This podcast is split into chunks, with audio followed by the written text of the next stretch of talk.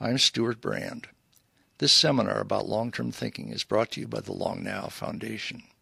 If you would like to see high quality videos of the talks in the series, including this one, they are available online for Long Now members at longnow.org. I'm Stewart Brand from the Long Now Foundation.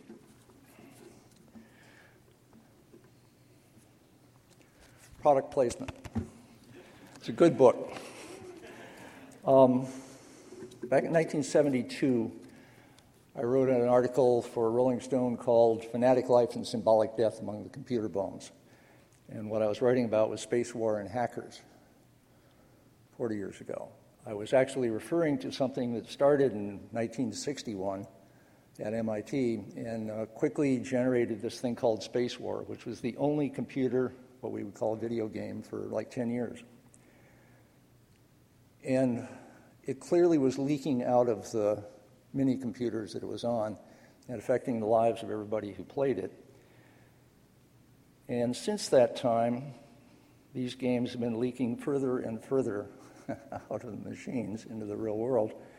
Uh, in this series, we had Daniel Suarez last year um, talking about his book Daemon, uh, which was a, a great thriller of exactly that theme. That was fiction. Tonight we get nonfiction. Jesse Schell.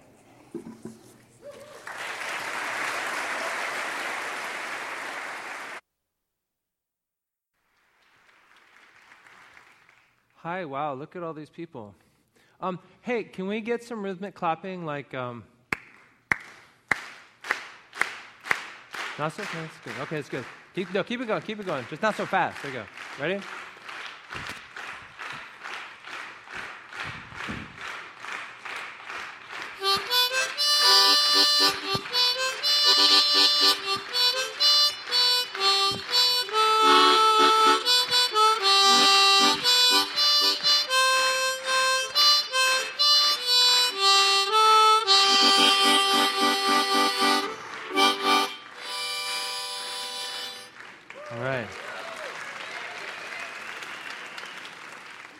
Thank you. That's not relevant at all, but I'm a very nervous speaker, and um, that helped calm me down a great deal.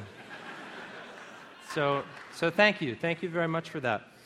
Okay, so tonight um, my talk is called uh, Visions of the Gamepocalypse, and in a way it's kind of a follow up talk. How many people saw my DICE talk on the internet, right? Oh my gosh, it's a lot of people, which is weird, right? Because um, I'm a college professor, I'm not used to people listening to me. Um, and then suddenly, like a million views on that video. So that was, that was kind of unexpected for me. Um, just for people who don't know who I am, just a quick um, background. I'm the CEO of a video game studio called Schell Games. We have about 50 people. We operate out of Pittsburgh, Pennsylvania. We have a second studio in Austin. I also teach at Carnegie Mellon University at the Entertainment Technology Center there. I formerly was with uh, Walt Disney Imagineering, uh, d- designing interactive theme park rides, and I continue to work with Disney quite a bit. And uh, as Stewart was saying, I wrote a book uh, called The Art of Game Design, and there's a kind of deck of creativity cards that goes with it. And I'm very excited to announce just yesterday we launched uh, a digital version of the cards on the Droid, uh, if anyone has a Droid, and we'll get it out on the iPod as soon as the I- Apple bureaucracy will finish chewing on it. Um, Anyway, so this other talk I gave uh, back in February, of, in short, I'm going to kind of give you the shortened version of it. It was all about the fact that the, there's this huge driver and a cultural force right now of authenticity that people want things that are more real and more connected with reality. And this has really kind of gone into the game space quite a bit. Real life and games have been kind of reaching out to each other and connecting in ways that we previously um, hadn't, hadn't seen. And we've seen all kinds of examples of it in games. We have all these Facebook games, which are all about uh, your, your real life, playing with friends in real life.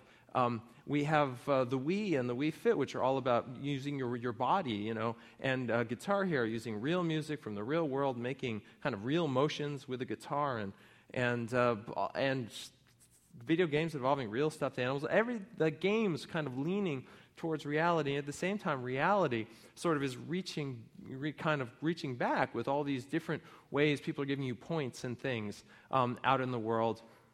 And so I kind of, in this talk, I kind of cast forward and said, well, where is this going? Where, you know, what, would the, what could the future possibly look like? And I described something that I refer to as the gamepocalypse. And the idea of the gamepocalypse is that is when every second of your life you're actually playing a game in some way. And so uh, I'm going to I'm gonna repeat kind of the, the, the, final part of that talk because it, it gives some, some sense of it. So if, if you can imagine where this, where this all might be going, imagine that sometime um, in the near future that you wake up in the morning and you go to brush your teeth and your toothbrush you know has inexpensive sensors on it and it's you know wi-fi connected because it's really cheap to do that. And so you know you go to brush your teeth and it's like you know good job here's some points you know for brushing brushing your teeth right? And you and of course once you brush your teeth a full three minutes you know, more bonus points because that's the appropriate amount of time to brush your teeth. And hey, you've brushed your teeth every day this week, twice a day, more bonus points for you. And you can use these bonus points um, on discounts on toothpaste and things you're going to buy anyway at the grocery store. And it sounds stupid. Who would do this? Why? Well, the toothbrush people know the more you brush your teeth, the faster you use the toothpaste, the faster you use toothbrushes, the more of them you're going to buy. They're going to want to incentivize you to do it.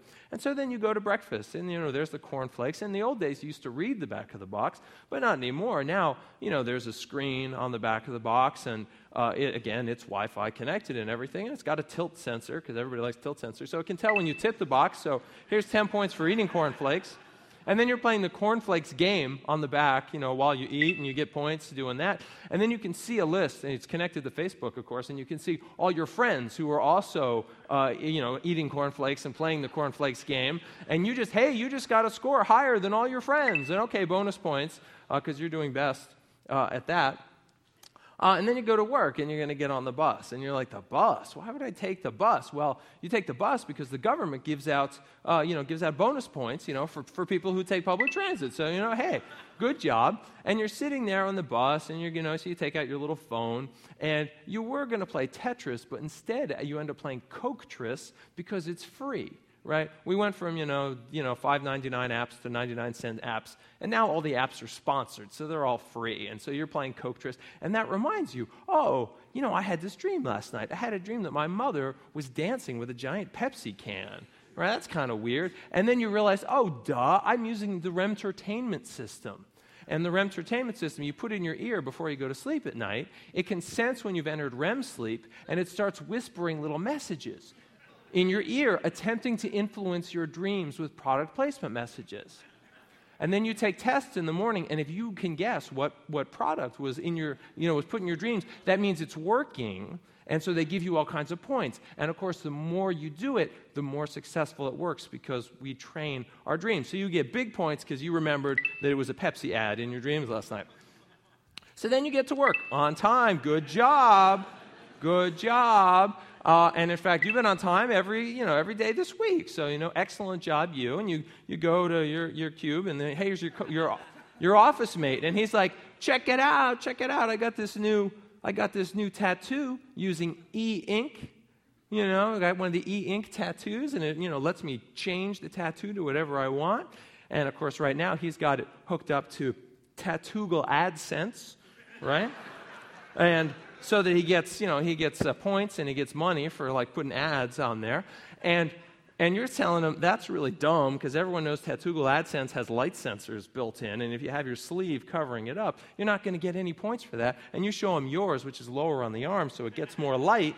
And just then, you realize your tattoos are matching right now. And so you say, Link Sync, you know, and that's points. And then he says, he says Pop Tarts because they're ads for Pop Tarts, right? And he, you points for that. Um, and then you do high five, and then the body electricity sensors can sense that we did a high five, and boom, we, we both get points for that. We both think that's pretty great that we noticed the link sync. And you're like, what is that stupid thing? But that's what's going to happen is we're going to have these games designed to make you notice advertisements, right? They'll be fun, but they make you notice ads, and it's going to be very important. And so it's time to go to lunch. Now, all week, you've been having Dr. Peppers, right? And so that was 10 points, 10 points, 10 points, 10 points for Dr. Peppers. But you know there's a special with Dr. Peppers this week. If you have a fifth Dr. Pepper, you know, you get boom, big bonus points. And so, of course, you're going to have one at lunch. But then after lunch, you go into a meeting, and the meeting's in another building. And of course, you took the bus today. Um, you could take a shuttle over, but you say, you know what, I'm going to walk because, um, you know, I got digital shoes, and uh, my health insurance provider uh, gives me discounts on my health insurance if I walk more than a mile a day. And so, of course, you're going to do that. And if you get your heart rate above a certain level, bonus points for that. So you do brisk walking over to your other meeting. And then at times you're going home, you're going to do some shopping. This is going to be a points festival. Oh my God, it's so complicated, you can't figure it out. So you go to your app and you're like, hey, app, these are the things I want. And it's like, okay, here are the ones you should buy. And of course, it knows just where they are in the grocery store. And so, boom, you get like a whole bunch of points for the shopping that your app told you to do. So you go home and your daughter's like, hey, hey, guess what? I got my report card. And you're like, whoa, look at those grades. They're really good. And uh, so, like, you're going to get all these points, you know, from the, from the state for getting good grades you know, and that's going to apply towards your scholarship. And as a parent, I'm going to get the uh, Barack Obama Good Parenting Bonus, right? Uh, which I can apply for tax relief, which is really useful. And you're like, wait a second, did you practice your piano today? And she says, well, yeah, I practiced my piano. You know, well, what score did you get? And she said, Oh, well, you know, I got, I got 85,000. You're like, 85,000? That's the best you've ever done on that sonata. That's a new high score for you. So, boom, points for you from the Arts Council that apply uh, towards a scholarship for you. So, that's very nice. Okay, so that's done. Uh, it's time to, at the end of the day, we're going to watch some TV. And TV, man, that is just a crazy, crazy points festival, points and points and points and points, because there's a camera on the TV now that came in once you got that Microsoft Kinect thing. You mounted a camera on top of the TV and it's watching you all the time. And people realize you can use this for all kinds of things. We can use it for eye tracking and to tell when you're actually looking at the ads. And so there's all these games about like watching the ads, follow the red ball, you know, follow the logo, right? And so it used to be people were skipping the ads, but those days are past. Now everybody wants to watch the ads because it's points, points, points. And of course, your remote has a screen on it, you know, and of course it's Facebook connected. So you can chat with your friends who are playing the same games and you can see which friends are watching which shows and have a conversation. And you play games together and points and points and points and points and points. You know, so that's TV is gonna be a very natural place to be full of points. And then finally, okay, fine, I'm gonna it's time to go to bed you get your new, you know, you got your Kindle 4.0 or whatever it is. And the, the cool thing about the Kindle 4.0 is it has, just like your TV, it has an eye tracker on it, um, which is nice because it can, uh, w- when you get stuck on, like, what is this weird word? You know, what does this mean? It can sense automatically that you're having trouble reading the word. It pops up a definition. That's really nice. But also, they can tell what you've read. And Amazon wants to know that because if you're going to review a book, you're going to get a heck of a lot more points if you've read every word of the book, as opposed to if you just gave it a skim. And they'll know because they want that information. And you finish reading your book, and, uh, and what do you know? Achievement unlocked. Did I, did I mention Microsoft bought Amazon? I mean, that's probably going to happen anyway. So, um, achievement unlocked. You've read 500 novels. This system's been tracking you for like 20 years. You've unlocked 500 novels, and you're like, yes, 500 novels. That's an awesome achievement. But then you start to feel a little stupid. You start to realize, man, my 500th novel is this dumb Star Trek novel. And like, it's bad enough that I know that, but like, that's memorialized because once we have all these sensors and everything on us, watching us all the time, everything that we do all the time, and we're going to remember it. Just like remember we you remember when you used to delete email and now we keep it all? Right? We're going to keep all this data. You don't know day to day what your grandparents read, what books did they read, where they go every day. But your grandchildren, they're going to know. They're going to know everything you read, everything you did every day, every place you went, because all the sensors are there and recording it. And you start thinking, maybe I better step up my reading a little you know, because man, this is going to be my legacy. And so it may be that, like this future with all these disposable sensors, maybe this is a gross commercialization mess, you know, that you don't want any part of. But on the other hand, maybe it'll urge us to kind of be better than we were. Anyway, So that was the kind of ending of that DICE talk that I gave that um, got people thinking quite a bit. And a lot of people, people had different reactions to this. Some people were excited, they thought this was really cool. Other people thought, no, this is not cool. Um, this is Orwellian. And I would have to say, well, no, it's not really. Technically, it's Huxleyan. Because, um, you know, you know, 1984 was all about uh, the government using technology to control people. That's not what this is. This is more like Brave New World, um, where technology controls us because it is so pleasurable. Um, and that's, that's a bit of a different situation. But still, I understand that people think it's creepy.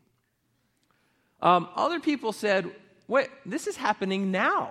Right? I talked about this toothbrush thing, and immediately after the talk, someone's like, I have an Oral B toothbrush that already does this. You, like, it's, it, it times you, it's got a three minute thing, and then it's a sad face if you don't finish your three minutes. and you hit your three minutes, and bing, happy face. And I'm like, is it Wi Fi? They're like, no, no, it's not. But I have a Wi Fi scale, the guy says. So there's a scale out there that's Wi Fi. Every time you weigh yourself, boom, to a database. So you have a perpetual graph of your weight effortlessly. You can even configure it to tweet your weight. if you would want that. I don't know who would want that. Um, but I figure it'll be about five minutes before we get a Wi Fi toothbrush. That'll be coming very soon. And what else? Then, and, and then all these other things started coming out. I saw you've got the, uh, the, the Shift to Health replay watch. It's a regular watch, more or less. It's kind of funky looking, but it's got motion sensor. And when it, can, when it senses, after it senses an hour of motion from like running or exercising or something, it spits out a code. And you type in the codes online and you get like coupons for Starbucks or, uh, or Barnes & Noble or things like that. Um, you got things like Green Goose, which uh, tracks you know, how much you ride your bike and they're working on doing things that's like, well, how much are you drinking water as opposed to drinking soda? And it, you put a tilt sensor on the bottle, and it automatically uh, uploads that to the internet. And they have all kinds of things like that. Um, Tropicana Juicy Rewards. I don't know if people have seen this. Codes on your orange juice, and you type them in online, and you, you, get, uh, you get points and prizes for drinking orange juice. Um, Mind Bloom is a real interesting one. It's meant to be kind of, it, it's like a, a virtual plant that represents your good habits. So you tell it, oh, I'd like to take vitamins every day, and oh, and I think I should exercise. And then, like you, you, you spend money to a little virtual money to kind of make these commitments, and then when you meet the commitments, you get paid back, and your little tree it like grows. My tree's all sad and dead, but um, anyway. Um, and then there's Epic Win. If you want to check out epicwinapp.com or just get, check out the Epic Win app on, uh, I think it's on the, the iPhone. I think it's coming to the Droid. Um, it uh, basically takes your to do list and turns it into a role playing game. And so you get experience points and level, you know, and you level up every time you complete these things, and it turns it into this big adventure. Um, and there's so many. Uh, NBC started this Fan It thing. It's like, hey, uh, you like our shows? Well, earn points. So you watch a trailer for a show, we'll give you points for that. You tweet about a show, and they'll give you points for that. And you can use these points, you cash them in and buy t shirts for NBC. It's great. Advertise to yourself, and we'll give you free advertisements so you can advertise to other people. Um, and, uh, and then freaking Honey Nut Cheerios came up with an augmented reality application. You hold the box up in front of the in front of your webcam and you use it to like steer through this like virtual environment. So cereal boxes are like part of the gamepocalypse ahead of schedule.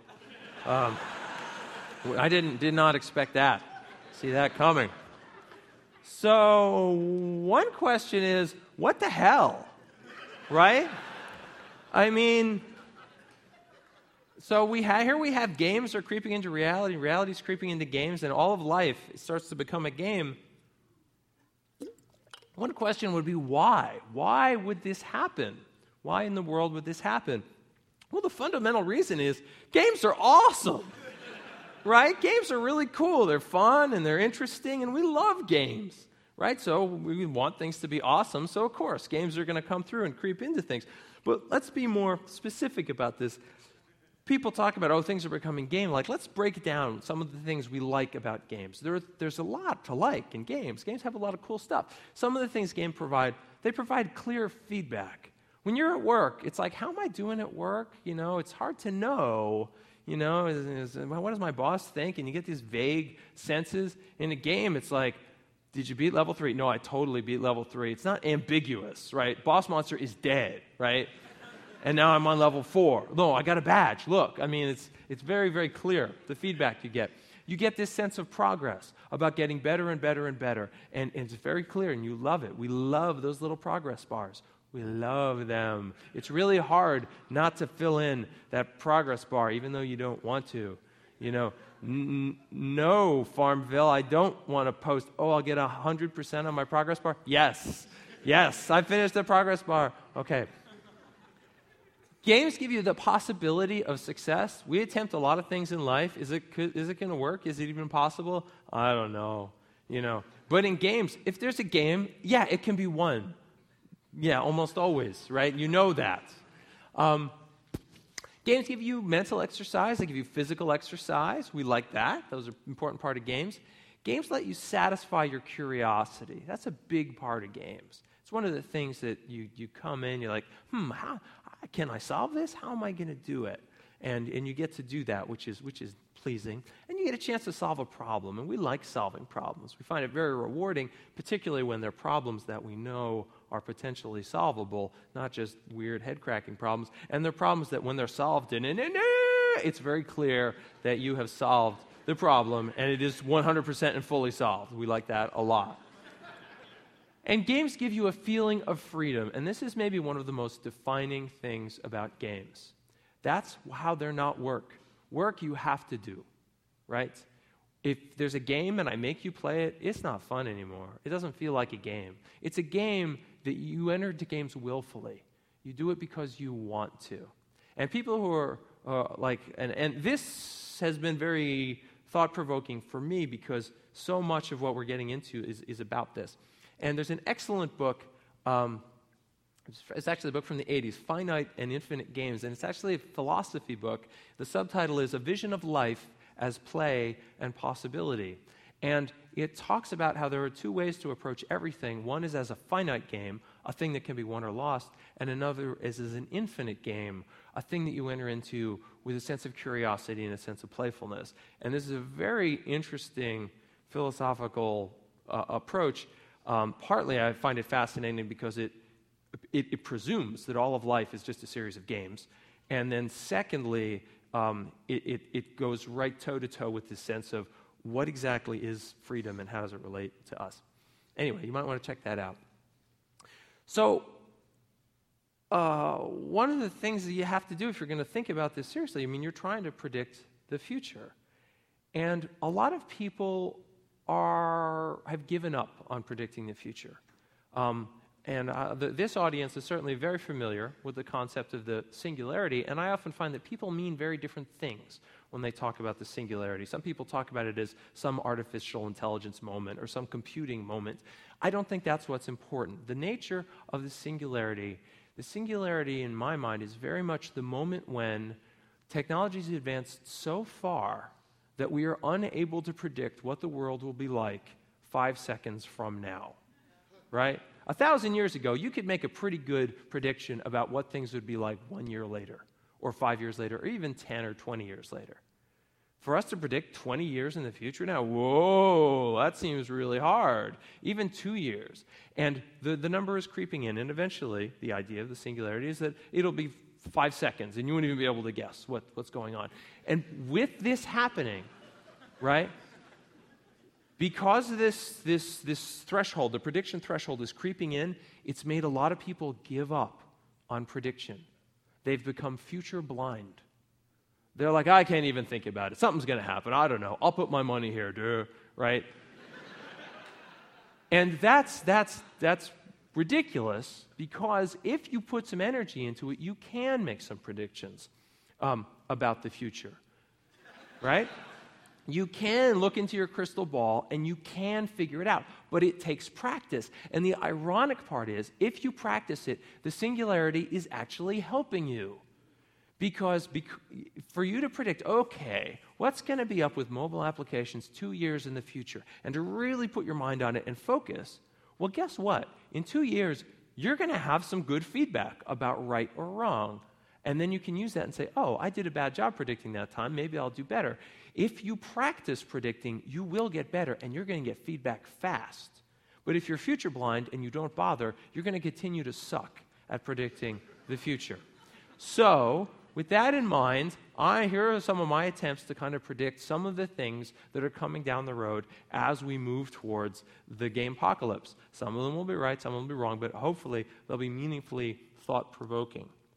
So there's us, and there's the gamepocalypse up there, and we're going to get there. Do we want to get there? Well, maybe you do, maybe you don't, but it's coming, so we might as well figure it out.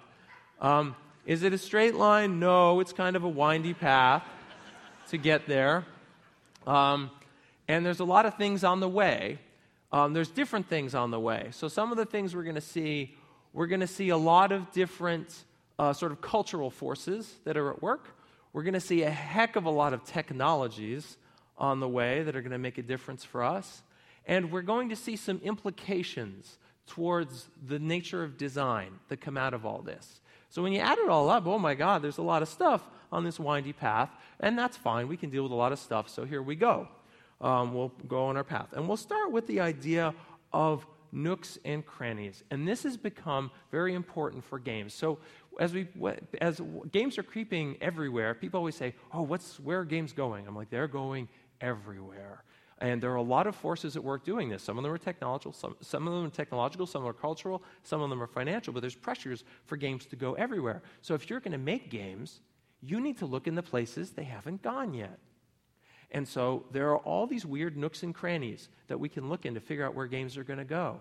One of them is who's playing games. Used to be, it's like, okay, yeah, males 15 to 25, that's our target demographic. One of the things that's happened recently is no, everyone is playing games. Male, female, young, old, there are games for everybody. But what nooks and crannies can you go into that you haven't gone into yet? Have you figured out how to make a game for fishermen? Have you figured out um, how to make a game for pogo stick enthusiasts? I mean, there's all these nooks and crannies of the human race that you can go to. Some of them are geographical, right? There's a lot of games for Americans. Games in Asia are a little different um, not too many people are making games for Africa because they don't have so much money there. But, like, who's making games for the Middle East? Because I'll tell you what, those guys have a lot of freaking money, right? I bet they'd love it if someone would make them some great games, but it's not happening. But someone's gonna, right? So there's nooks and crannies that way. But one of the most important nooks and crannies is when you look at how you spend your day. This is going to be the battlefield of the 21st century as the world tries to compete for your attention in everything that you do, right? Um, already, you know, leisure time, that's well understood in terms of where games are. But the big explosion of Facebook gaming, that's because you can play Facebook games at work and no one will know, right? Suddenly, boom, there's this huge chunk of time you can like spend playing games that you weren't before. Look at the size of that compared to socializing, right? And then there's all these other things. Can I have games that are part of TV? Oh my God, that's going to be huge for games. Household activities. Can the Swiffer is almost a game? Can I get points for doing the Swiffer? right? Uh, grooming. I talked about toothbrushes. Can can uh, doing my hair be that? Um, REM sleep. We talked about that. And well, anyway. So this is like uh, one way to think about carving things up. Um, oh, can I have a game? You know, I already play games with my dog where I like throw him a stick and he brings it back. Can there be points and stuff? Is there a digital version? You get a million points because you're so cute. okay, moving on. All right, so this nook and cranny principle, we're going to see this coming up a lot. And one thing related to this is the idea of microtransactions. It used to be with games, you plunk down your money, you get a big fat game, and that was how it worked. Now we have the ability to spend 50 cents here or a dollar there, and it's changed the way games work because you can start playing for free. And then in the game, when you want something, because we want things in the middle of a game, they can say, ah, that, that thing's 50 cents, right? And that changes what we can do. It lets us put games in places they weren't before. And people sometimes ask, well, wait a minute, do people really want these microtransactions? I'm not sure I really believe in this. And I'm like, are you a freaking idiot? Have you seen the App Store? People are happy to spend 99 cents on some dumb thing, right? You know, in, in huge millions and millions of dollars. And we've seen this have a huge impact on the game industry. Look at this chart of handheld revenue, right? 2008, it was Nintendo DS was a clear winner. PSP, we're doing okay. iPhone, eh, we got a little bit of game software. Oh, by 2009, PSP is like falling in half. iPhone is taking this huge chunk, right? And Nintendo's still hanging in there, but I think they're like, hey, wait a minute. How can we get some of that action? Um, and now, what about like on the game consoles? Why don't we see this on the game consoles? And the reason is these guys are freaking scared to death of microtransactions. They're like, no, no, no, we want our 50 bucks. We, you spend 50 bucks on a game, you don't spend a quarter. I don't want that. None of them wants to be the one that really opens the door for like free games and suddenly games got really cheap.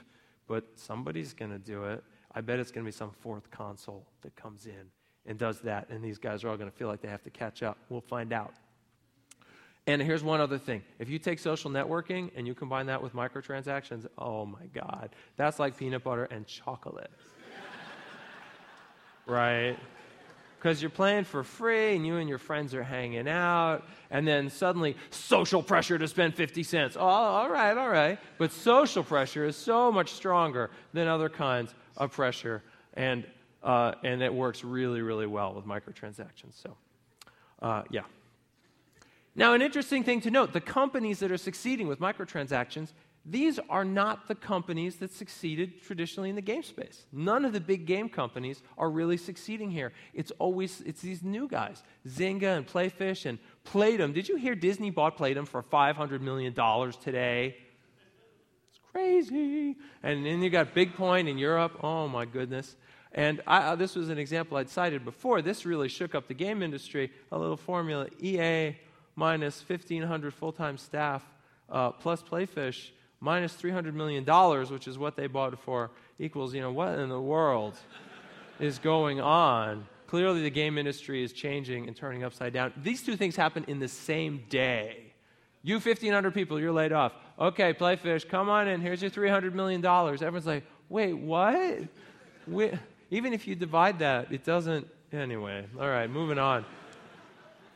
Now, this all relates to, I know many people are familiar with this book in this audience, uh, the Clay, Clay Christensen's The Innovator's Dilemma. Oh, it's such, uh, it, it so much describes the situation. This book is all about why big companies never see it coming right? How, which is crazy. You think big companies, they're smart, that's how they got big. Of course, they're going to see the future coming. No, they don't. Little guys grow up. And the reason is this difficult to comprehend graph. Um, so, this graph is like product performance, how awesome your product is, right? And this is over time. Oh, let me get the good laser. This laser stinks. La la la la la la. Oh, look, my laser got better over time. La la la. Okay, good. All right, so uh, so here, all products they get better over time. We know that they're going to get better because you're going to keep advancing. Well, uh, that's that's fine. That's great. Here's a product getting better slowly, and here's one getting better fast. Well, they point out these important lines, and these are two important lines. This one at the top is all about, yeah, I don't need anything better than this. There's a certain amount of gigahertz where you're like, no, seriously, my web surfing is fine. You know, 100 million gigahertz. It's not, no, I just, seriously, I'm just watching videos and stuff, man. I don't, no, I'll, I'll keep my old one, right? And, and, and, there's that line. And then the other line um, is this important one down here. This is the line. If it's below this, you're like, no, that thing's garbage. I can't use it. But then the second it's above it, you're like, oh, yeah, that's good enough. That's fine. I can use that. And what happens to the big companies, they get something that's up here, people like it, they're using it, and they say, customers, what should we do? And the customers are like, make it better. Okay, all right, we make it better. What about it now? Make it better. All right, we'll make it better. Hey, hey, customers, I'm going to take a pause at this moment and ask you what you think of this alternate technology. And they say, boo, sucks, not good enough for me. Take yours and make it better. All right, I'm making it better. What do you think of it now? They're like, um, I don't really need it to be this good. Um, and you'll have to excuse me because I need to go buy this because it's like way cheaper and it does everything I need. And I'm like, I just asked you about that. And they're like, yeah, but that was before it was quite good enough, right? And this is what happens every, every, every time. And if you're predicting the future, this is a very useful tool for you. All right, moving on. La la la la la. Next step new sensors. Oh my gosh, this is how games are going to get everywhere because we're going to sense things. Because games have to sense things because otherwise, how do they know what's going on? And every time some new sensor shows up, there's a new way to make a game about it. Right? And there's so many kinds of sensors coming. It was so exciting with the, you know, when people got the iPhone. Ooh, it's tilty. And a million games came out all about tilting, and suddenly tilting was fun. Oh, I can touch it, and that's fun. And every time a new sensor shows up, you can, you can do something. Um, and so, like we've seen, you know, the Wii Fit, and it's like, wow, you can do these kind of exercise things, and that's cool, right? And, and of course, we had the Wii was a big rev- revolution, and now we're going to have the Microsoft Kinect, which has a camera up there. You can use your whole body, right, as a controller, and that's coming out this Christmas, and that's cool. And then you've got the PlayStation Move, which is a similar sort of thing where you can sense motion, except it's more detailed. So everybody's doing these things that are all about this full sensing. And no, we're still figuring out how you're going to use it, but we've got those. But, but it, it's a good thing to pause and think for a second, because everyone just assumes, oh, I'll be able to move my whole body, and therefore that's more realistic, and so it's better. And that's why it's better, right? Because you're moving your whole body, it's more realistic. And if you ask Nintendo, they say, no, no, no, no, that's not why. Nintendo talks about the problem of too many buttons. Nintendo's goal in creating the Wii Mote was not because motion was cool. Nintendo was said their problem was they looked at it was not enough people are playing games. And they went to people who didn't play games and they said, You used to play games. You know, how come you stopped? And people would say, Oh, well, the controller, it used to be simple. It had a couple buttons. Then they got all complicated. They got all these buttons. It's way too many buttons. I can't deal with so many buttons, they would say. And Nintendo said, okay, well, maybe that is the problem, too many buttons. But they thought about it and they said, wait a minute, you say it's too many buttons, but you've got one of these. it's got way more buttons. And in fact, I've been to your house, you've got three of them on the couch. That's a lot of freaking buttons. That's way more buttons than we've got on this thing. And they realized, oh, it's not the number of buttons. It's a, something Nintendo calls um, simultaneous ambidextrous control. In other words, having to use both hands at once to do different things is what the, the, these modern controllers demand of the player. And that is cognitively difficult for people. And it's not a function of number of buttons. Um, and you notice these remotes, none of them demand you to use two hands at once for two different things. They don't ask that. And so Nintendo said, well, if we made a game controller that was one handed, how could we do it? Because you need to do a lot of things. And they said, oh, what if we used, we've been fooling around with motion control. What if we used motion control so we didn't need so many buttons? And that was why they made the, the Wiimote. Because that's, that's how it feels to, um, to a player. Um, who's not used to it, right? And so they made the Wiimote, which is, ah, it's just so simple, right? It even has fewer buttons in there. And, and so, yeah, that's very nice. Anyway, um, so sensors are going everywhere and they're going to get we're going to be able to sense all kinds of things. You've got nike plus has sensors in your shoes. Um, we're going to be able to sense temperature. We've got foursquare sensing where you are out in the world. Sensors sensors sensors sensors. We're going to see more of them and they're going to be cheap and they're going to be disposable and they're going to be on everything. And that's going to let us play all kinds of games. Someone after the talk said oh yeah i wanted to tell you about i work for this company and we make pills that have sensors in them. They're, they're powered by your gastric juices, and it can sense like temperature in your body, and it sends out like a little radio signal boo, to a little band aid that you've put on, and the band aid receives like a temperature information over time in your body. And I'm, and I'm like, why are you talking to me? why, why are you telling me? Well, we're thinking of making a game out of it. I'm like, oh, great. That sounds like a great game. Um, and some people say, oh, they joke about implants, and like, well, eh, we might get implants one day, but implants are a pain. So if implants are coming, meaningful implants, I think they're going to start in the tooth um, because teeth are cool. They're like bones outside your skin. Anyway, that's just a note about teeth and implants. All right, moving on. Um, so there's a lot of new sensors, but you got to have more than sensors. You need screens, right? We're going to have all these new screens that are going to show up. We're already seeing screens show up in our lives. First, we saw, hey, screens in your pocket. And now everyone carries a little screen around. They all have a screen all the time. And people are like, good, I don't need any more screens. But no, of course not. You're going to have more and more and more screens because screens are getting cheaper. And we like, because technology always diverges. And so we're going to have more and more screens. Um, uh, Siftables, Sifteo, are you in the audience? Where's Sifteo? Woo, Sifteo. All right. So, Sifteo, these guys are like making these little cubes that have screens on them that can sense the presence of each other. And so you can do interactive games and activities um, on the tabletop. Like it's kind of like a cross between board game and video game and app, and it, it's, it's a new way of kind of interacting, and it all has to do with having multiple screens that you can move around and place relative to each other. And so we're going to have this kind of coffee table board game space is going to start to have a lot of screens in it. Um, uh, and now I'd made a joke at, back in February, and it was real funny in February, right after the, the iPad came out. I was talking about technologies and how they, they diverge. And and I was saying how the, the iPhone, like technologies always diverge, but the iPhone's weird because it has a convergence of technologies, kind of like a Swiss Army knife does, and that this is only possible because the only place technologies don't diverge is in your pocket. It's the pocket exception to the law of divergence. And so, yeah, sure, a Swiss Army knife, right? It makes total sense in your pocket, but if I gave you one for your kitchen, you'd say, that's really stupid because like it can only do one thing at a time and it's difficult to clean. And you say this is awkward and ridiculous and and that's why everyone hates the ipad. Right? Now at the time that got a roaring laugh back in february. But then a couple months later i told the same joke and people like but no i kind of like the ipad and then, this ipad's actually kind of cool. And the reason for this is for the hype curve from the gartner group for people who know about this. All technologies follow this same curve.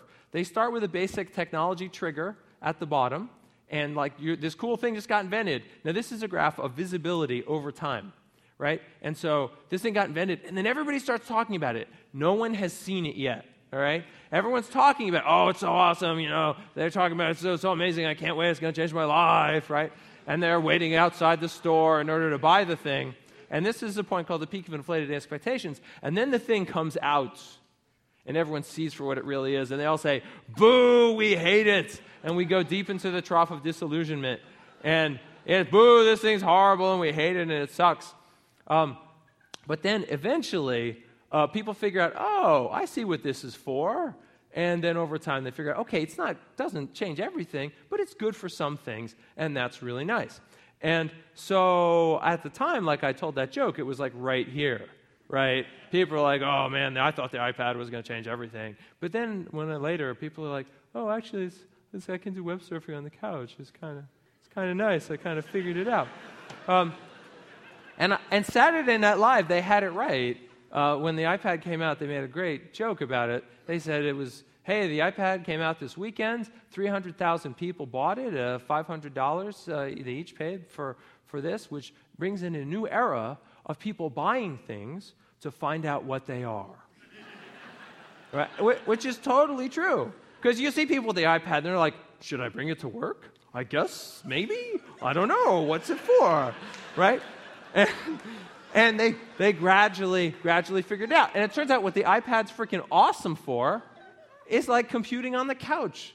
Computing on the couch always sucked before. Trying to do your laptop kind of sucked. Or you use the phone, but it's so small. It's actually really nice for the couch. It's great. It fills a little nook and cranny in my life that I didn't know I needed, right? It's like, oh, this is pretty great. I don't know if I want to carry it everywhere all the time. I feel weird at a meeting typing on that thing, but, but on the couch, I mean, that's pretty great. So, what have we learned from this? Um, put jokes here. Um, we, we, we've learned that, certainly. But I think the deeper thing is that to figure out the nooks and crannies that the plateau of productivity is all about, uh, we have to figure out where these, where these go. Okay. Um, oh, oh, and I love this. This was announced like two days ago. Company in India has announced they're going to make uh, a tablet uh, computer 35 bucks. It's coming out in 2012, I think they've announced. 35 bucks. And my favorite part about it is this picture of the guy. Because, hey, check it out, 35 bucks. You could buy an iPad or you could buy 15 of these, right? And anyway, it seems sort of silly, but it certainly points to the fact that screens are going to get cheaper and cheaper and cheaper, and you're going to be able to put them in all kinds of weird places that you didn't think of before. Oh, and there's a side note on this. The person who figures out how to combine uh, digital pornography uh, with a waterproof shampoo bottle is going to be very rich that person will make a lot of money. Remember this day, for I dub it Shamporn. All right. Okay, all right, moving on. Let's move out of that. Definitely. All right, so let's move to the next stop, the next horrifying stop there are fantasy experiences we have that don't involve screens at all. And uh, so, for example, our dreams, it's really interesting to think about dreams because dreams are like, I mean, you can't get any more immersive than that. I like to think about who, who writes those. They're good. I'd like to meet that guy because it's awesome. Some of those things are exciting and terrifying and, and you know, perplexing. I think, oh, like, what, what, was, what did he mean by that? I don't know. Um, which gets to the question of can we control them? And of course, there are people who have worked hard at, like, you know, there's the idea of lucid dreams, dreams where you have sort of freedom to control. And people have tried to make devices that are all about letting you know. They sense when you've entered REM sleep, and then they send a signal to you, either by flashing lights in your eyes or putting sound in your ear, like, hey, hey, dummy, you're having a dream. Uh, you should probably wake up, but not actually wake up, but like be aware of it and figure that out. Um, maybe I'm crazy, but I think this is a whole untapped area that I think somebody is going to find a way in to kind of manage our dream life so that we like it more. Anyway, um, because you know, dream, dreams are dreams are awesome. All right. Uh, moving on. Unfortunately, the people who are probably going to do it are the advertising uh, people because they have the most reason to do it. And let's talk a little bit about the advertising people. They're having a tough time, right? The print media is taking a beating, and that's where they got a lot of their money. And TV, who watches ads on TV? Everybody TiVos and skips it. And it could be that that whole TV ad thing collapses. Ads on the internet are mostly a joke, and I think we know that. So the ad people are like, ah, what's going on? So games is one place they're like, ah, digging their fingernails in, trying to figure it out. And initially they tried a lot of sort of naive approaches um,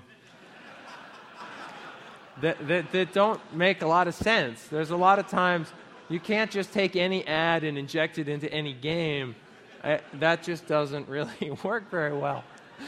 Um, so then they tried making games based around products, right? Here's a whole bunch of them. You go online and play the Sweet Tarts game, or for some reason, these are always about sugar. I don't know why that is, but that does seem to be the case. So they've done these, and these are okay. I mean, you, you know, there's some of that, but it kind of only goes, it only goes um, so far. Uh, so these guys are trying new things. So 7-Eleven cut a deal with Zynga, so that if uh, you play Farmville and you go to Zynga and you buy a Slurpee, there's like a code on the cup, and you get like farm cash in Farmville for every Slurpee you buy. And I think this is just the beginning because these virtual economies in these games are powerful. We want to make more of our virtual money. We want more World of Warcraft gold, and we want more farm cash. And the, and the, the advertisers are waking up and like, oh, we can, we can give you that. That's easy. That's just like a little data thing. And boop, we gave you imaginary money. We'll give you that if you'll pay attention to our product. Sure. Um, and those advertising people, man, they're sneaky.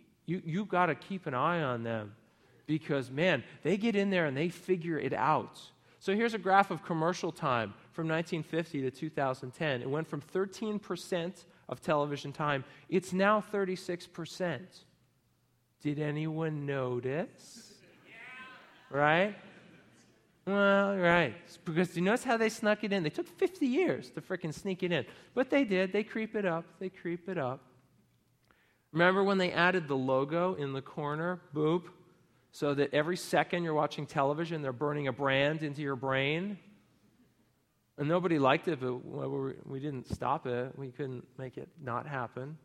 Or what if I told you that, like a major corporation, was going to scan every email you received and every email you sent and build a personalized digital profile of what it thought you were interested in. And then every time you tried to read email, it would pop up distractions, custom crafted to pull your eyes away from your email and to distract you. It sounds horrifying, and it's called Gmail. right? And we're all like, yeah, that's cool. I like Gmail. I think that's pretty great. You know, it's all free and stuff, and right? Hmm.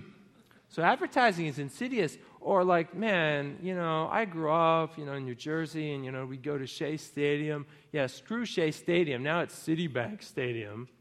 You know, hooray for San Francisco! You took back Candlestick Park. It's not Monster Park anymore. So, good job at least for the next five minutes, because it's going to be Zynga Park, I'm sure, in like 20 minutes or whatever. But enjoy Candlestick Park for the brief moment that it lasts. Okay, anyway, um, so us as game designers, we're going to have new weird shit to deal with that we weren't used to.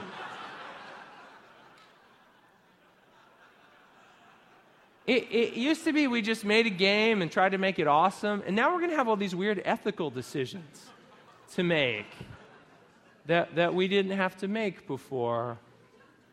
The print media people have had to do this. Somebody at Wired Magazine had to say, Yeah, Camel cigarettes. Would our magazine convince more people to buy and smoke Camel cigarettes? Yeah. And then they had to make a sales pitch to Camel. Yeah, we think so. We think here's why. Here, the people who read Wired are likely to be influenced by these ads, blah, blah, blah. And they had to do that and decide that they felt good about doing that. Uh, games people, we don't normally have to do that. yeah, we're going to have to do it, and it's going to be way worse. Um, anyway, all right, so advert gaming is going to be a big piece of this, and some of that's going to be pretty scary. All right, so a cultural trend beauty. Let's talk about beauty. One of the things that's wonderful about the 21st century, everything's getting so freaking beautiful. Oh my gosh. Um, just everywhere you turn. I mean, you go to the grocery store, and it used to be, I remember 30 years ago, you buy a toothbrush, they came in one shape and three colors, and that was it. Now it's like a tropical fish aquarium, right? They're all sizes and colors and shapes and textures, and oh, it's just, it's amazing, right? Things are beautiful. Remember when telephones were ugly, and now it's like, oh, my telephone, it's so beautiful right? And we hold it up as a standard. This telephone is a standard of beauty and interface. And like, a telephone? Really?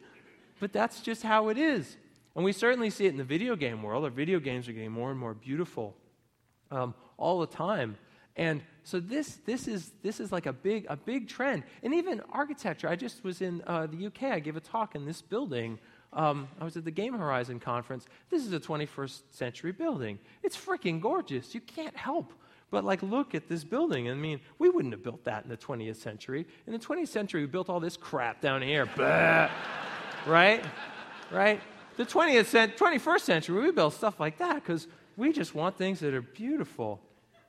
And so, talking about how does this beauty going to matter? Well, um, oh, oh, and the, everyone should read this book. Have people read this book, The Rational Optimist? This has like become one of my favorite books ever. The premise of the book is yeah, you know how everyone's always complaining about it's the freaking end of the world and everything's so bad, and everything's getting worse and worse?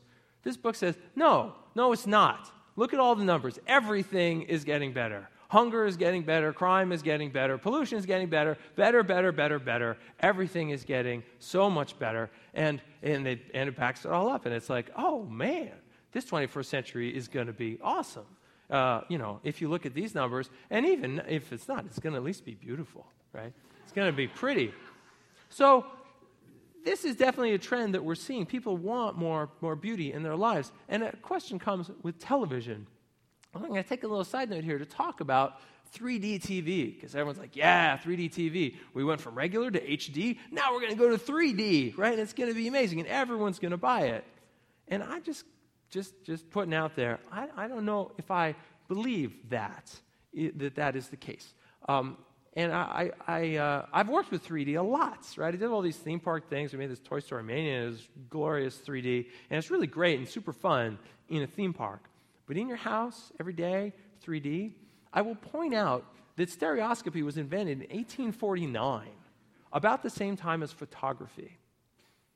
It's not technically difficult to do if you wanted. Every picture that you ever took could be in 3D. But you don't do that because you don't freaking care. if you thought 3D was so awesome, all your snapshots would be in 3D. But no, you don't think it's that awesome. You think it's kind of a novelty reserved for certain places. So if we don't want it for our photography, I don't know if we want it with all our television. Um, and so, oh, and I love this. None of people realize Alfred Hitchcock made a 3D movie. He made Dial M for Murder in 3D. And when he saw how it came out, he was so disappointed with his ability to use 3D to achieve meaningful dramatic effect, he wouldn't release it in 3D. Um, there were prints eventually released, but the premiere was not uh, in 3D. And I'm like, man, if Alfred Hitchcock can't pull it off, what, what the hope do the rest of us have?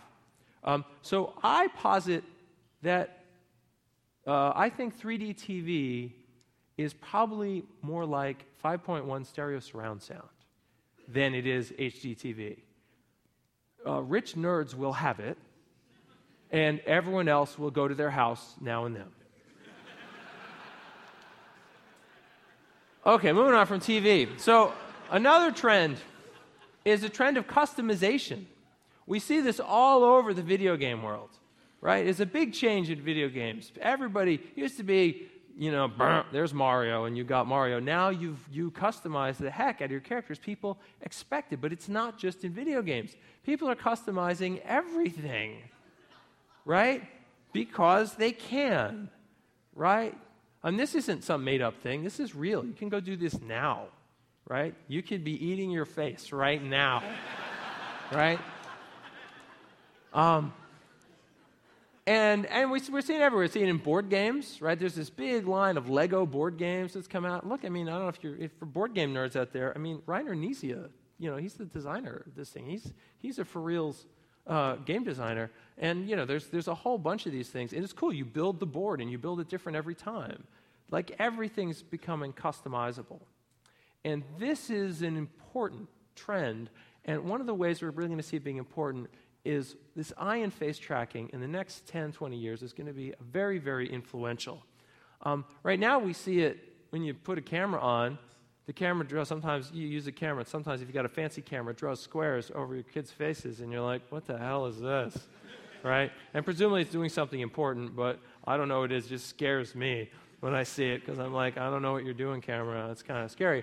Um, but our ability to track and sense faces, one of the ways it's going to be used is with massively multiplayer gaming to be able to track your facial expression, map it right onto an avatar. This is going to go a long way. This is going to allow you not just to customize the look, but as you speak and express, you're going to actually be able to put your own expression and personality into characters in ways we haven't uh, seen before.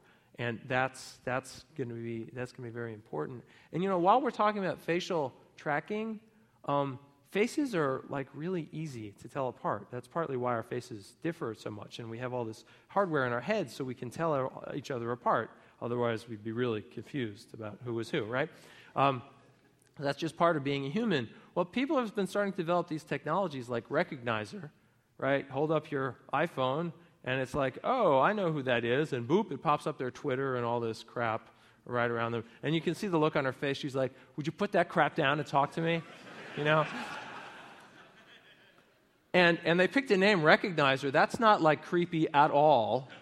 Um, it has no connotations of being creepy. Anyway, um, but you know, think of how you've put public photos of yourself online. If you've ever done that, very soon people will be harvesting those to make a giant database of who's who. Um, uh, so you can play games with that, right? Imagine a game where it's like you got to take pictures. Every, you get points every time you find someone you've never seen before with your phone. Ding, ding, ding, ding, ding. Anyway, but probably, I don't think it'll be so much games. I think it'll be more practical applications. Connect that to social networking, and you get stuff like this. You know, like, oh, yeah, yeah, that, that's who that. Oh, he knows my brother. And now you have a conversation starter with people, which is sort of cool and useful until you start thinking about all the other data that's out there and how you'd probably be able to walk down the street since we know the addresses and we can look stuff up with the car license plates. And it's like, yeah, here's who lives in that house, and here's how old they are, and here's which car belongs to what house and it starts to be terrifying. And it's like, wait a minute, wait a minute. Who gave up this information? We all gave it up because we didn't think anyone could see it. We thought obscurity would keep us safe, and it wouldn't. It's, it's a lot kind of like Adam and Eve, and who like ate the apple, and they're like, oh, we're naked. What the hell? Right? We're all naked. I'm just telling you right now. And pretty soon we're going to eat the apple and realize, oh, uh oh, what are we going to do about this? Um, uh, but that's not my problem to solve. Um, while we're talking about that, why stop with just facial recognition? We now have these kind of mind sensors, you know, brain sensors that contain sense brain activity and different kinds of brain activity. And that's sort of cool. People are making games where you levitate a ping pong ball, whatever. That's kind of cool. But think about the, you know, how education could change. You know, if you could suddenly, you know, teachers up there monitoring, like what's going on. Um, you know, with, with different kids. Um, and that's kind of horrifying to think about. But on the other side, it could be very, very positive. Because imagine a school where they're like, we don't care what you're working on as long as you're thinking hard. Customize the holy hell out of your education, and as long as you're thinking hard, we're happy. Is that good or bad, or I don't know. Anyway. Um, all right, moving on. This leads me to the next topic, um, I, something I often refer to as the curiosity gap that the internet has brought us. Um, and it, it's this way. It used to be, if you were curious about something, it could be freaking hard to get the information about it. You know, there's certain topics you had to go to the library, the library's closed, you get there, they don't have the right books. You had to work hard to get information. A kid today who wants to find out about, I don't know, what, you know, what does piezoelectric mean? Boom, there's the information right there. Kid wants to make a robot. Boom, here's a million plans for robots. Here's how you do it. Here's how to instructions. Here's a video of a guy who did it. And you just have an infinite amount of information. And what this means is curious people have an insane advantage because they can learn anything they want incredibly fast.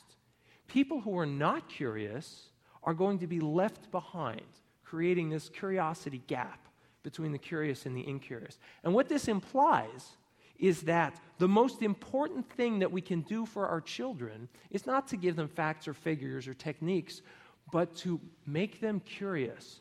But the problem is, we don't know very much about curiosity at all. We know very little about it, and we certainly don't know whether it's possible to instill it. Are you born with it? Do your parents give it to you? Can it be taught? Who took a class that made them more curious? We don't know, and it may be the most important thing. I hope we figure it out because I really do believe if we can figure this out, it's going to lead to a significant revolution in education, where education will go from being standardized to customized. Because customized education is better. Because who, who wins out in the world? The guy with the standardized education or the person who got so excited about one topic that they got better at it than anyone in the world? That's the person who wins, and that's exactly what our education system does not do. Anyway, moving on. Oh my goodness, thank you. Oh, don't don't clap. I'm not done, baby. Got, we got half a map to go here. All right. So I mentioned authenticity before, and this is a really important trend. People do want things that are more real and to connect with things um, that feel more real to them. And this is big part of the rise of social networking. So let me explain social networking. It's a fancy term that means Facebook. All right. So that's wait, wait, wait. I'm gonna this is serious. This is serious. Try not to laugh. Raise your hand if you're not on Facebook. Oh man. All right. Good for you. I give you a week, right? All right. Um, and things on Facebook, people speak of things going viral. Remember when viral was bad? right? Now viral's awesome. It's really good. And the reason is because when people talk about things going viral, they usually mean it in a good way, right? Things go viral like for four reasons. They're funny, uh, they're very helpful, they're unique, or they're amazing or spectacular, or they're controversial. These are all reasons that things go viral. And those are all kind of good, meaningful reasons for a thing to go viral. But with all this talk of viral, people often forget there are bad viruses, right? Bad viruses that like make you sick and unhappy. And not just in the real world, no, like, you know, in, in the virtual world as well. You know, and this has been one of the things. A lot of these businesses in, the, in this universe have been all about spamming the holy hell out of you and your friends. And that works really well for a virus. It, you know, it, it kind of spreads everywhere. But if it's a virus that makes you sick and you don't like it and you roll your eyes when that little pop up comes, well, guess what's going to kick in? The immune system, right? And there are two immune systems working in Facebook right now. One of them is the, the people who use Facebook. At first, it's like, oh, someone sent me a cow. Oh, I guess that's kind of cool. But very quickly, you're like, no, no, hide, hide, hide, hide, hide application, hide user, hide Facebook, right? and the second one is Facebook itself. They started to change their rules because they see people are disgusted with it, and so they start changing the rules. Nope, can't send this kind of spam anymore. And so double immune systems are kicking in for things that are the unhealthy kind of viral. But there is the good kind of viral right? So if you're going to make things that are viral, make them the good kind of viral, not the bad kind, because the immune system is going to kick your butt. All right. So moving on. Um, another aspect of authenticity is the idea of transmedia worlds. People want their fantasy. It's weird to say this. People want their fantasy worlds to feel real, right? Okay, that's strange, but it's true. And one of the aspects uh, of these transmedia worlds is that they have many, many points of entry, right? that you can get to them from you can get to them from books and you can get to them from TV and from, from different kinds of games and maybe even from a toy, or that there are many ways to get there. And it's the people who are figuring out the rules, not so much the rules for a game or a book, but like what are the rules of a world that make it seem real and solid? Because some worlds are really succeeding this way, and some kind of aren't quite as well. Um, it's interesting to compare, say, Lord of the Rings, which is a big transmedia win, and Narnia, which somehow isn't holding up there. And people are just starting to understand this. And in terms of enduring worlds um, it, they're going to creep into every aspect of your life, you've got to understand the transmedia because it's a huge trend um, in, in gaming right now. And this actually relates in an interesting way to what's going on in the music industry. Used to be a musician cut a deal with a record label, and it was all about making records, and that was what they did, and they might deal with someone else to get their concerts. Now they do these new things they call 360 deals, where the record label's like, no, no, no, we'll handle everything for you the music and the concert and your magazine stuff and your merchandise and your deal with the, you know, with the video game companies and your TV appearances. And it's like all one deal. And this happened because, you know, the foolish music industry relied entirely on like you know they distributed things on discs and they sold them that way and you know the game industry would never be so dumb as to do oh crap right that's exactly what they're doing and piracy is starting to sneak up on them and it's going to be more and more of a problem but once you have transmedia worlds where it's not just the game that matters but having it be in many parts of your life then they have a property that's worth more Okay, so you got transmedia worlds. And here's another technology that ties in with authenticity um, speech recognition. This has been super slow. I remember when I was a kid, it's like, oh, 10 years away, you're going to have speech recognition. It's going to be awesome. And 10 years later, I'm like, where is it? They're like, oh, don't worry, it's just 10 years away.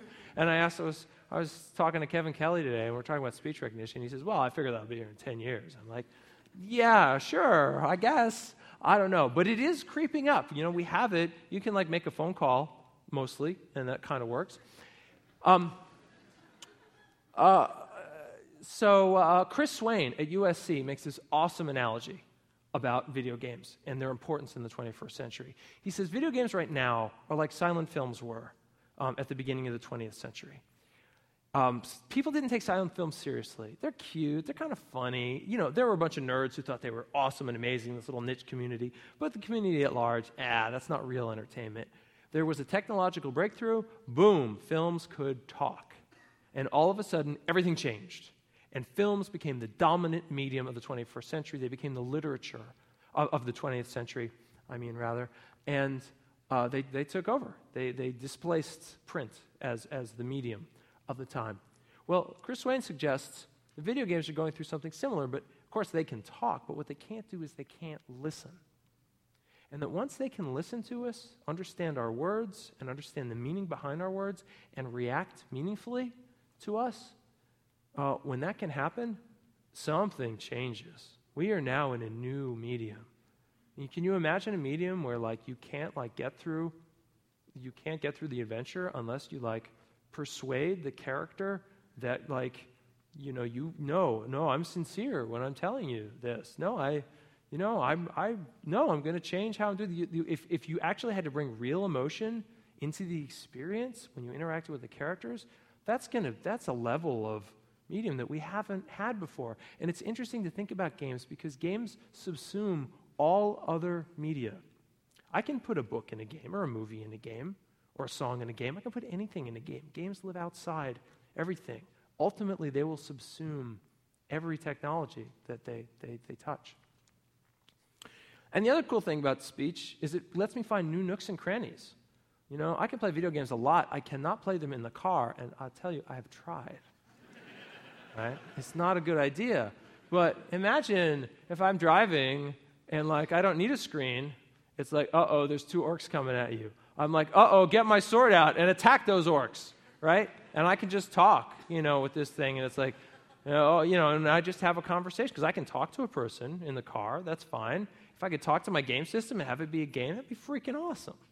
Anyway, every new sensor, every new technology gives you a new nook and cranny. Um, geo tracking. All right, let's talk about geo tracking. So we see this a lot, right? You can track where you are, GPS, and people are talking about Foursquare and everything. And I need to make a little aside about this. I don't know if people have seen this movie, frequently asked questions about time travel. It's really awesome. And I'm going to show you just a short clip of something that I think is relevant. And, uh, okay, hopefully the audio is good for this here. Han shot first. Can we get that louder? And or Serenity, the end. Well, that's Hollywood story. Nerds. Hey. Didn't we all agree to stop using the N word? Didn't we? I don't agree to anything. Nerd is the word they use to keep us down. You should use the term Imagineer. Yeah. That's the nerdiest thing I've ever heard. You are just threatened. You're threatened because you don't understand our world. Oh, what's there to understand? I saw one Star Trek film, hated it, and never looked back. Really? Which one? The first one with the big gold robot and the little fat mate. You mean Star Wars, don't you? Do I? Aren't they the same thing? No, no, they're not. He knows. How would I know? I'm not a nerd. Or even an Imagineer. Better. I'm glad you're happy. Anyway, this is an awesome movie, by the way. This is just this is an excellent movie. But I bring this up because it sounds really funny. You know, he calls himself. He's like, "Oh, I'm not a nerd. I'm an Imagineer," and it sounds like, "Oh, that's just self. You know, just making himself important." But there's something here, right? Because nerd is like a phrase we use to say anybody who's bookish or antisocial. What he's getting at is by saying he's, "Oh, no, no, we're Imagineers." He means oh, we love to explore fantasy worlds right, is what he's sort of getting at, is that's what he's about, exploring these fantasy worlds. And there are people who are really, really into fantasy worlds. But then there's other people who cannot comprehend that at all. It seems totally alien to them. And we don't talk about this psychological dichotomy, but it's very, very real. You probably know people in your life who are kind of lean towards the Imagineer side or lean towards the other side. And it needs a name. I call them the mundanes right? You know, mundane, pertaining to worldly things, real things, and things that are ordinary. Um, and that's and there is this battle. There are, there are people that are that are that way, and this is important because we're about to see these guys go crunch like this. Because right now, the Imagineers own fantasy gameplay, right?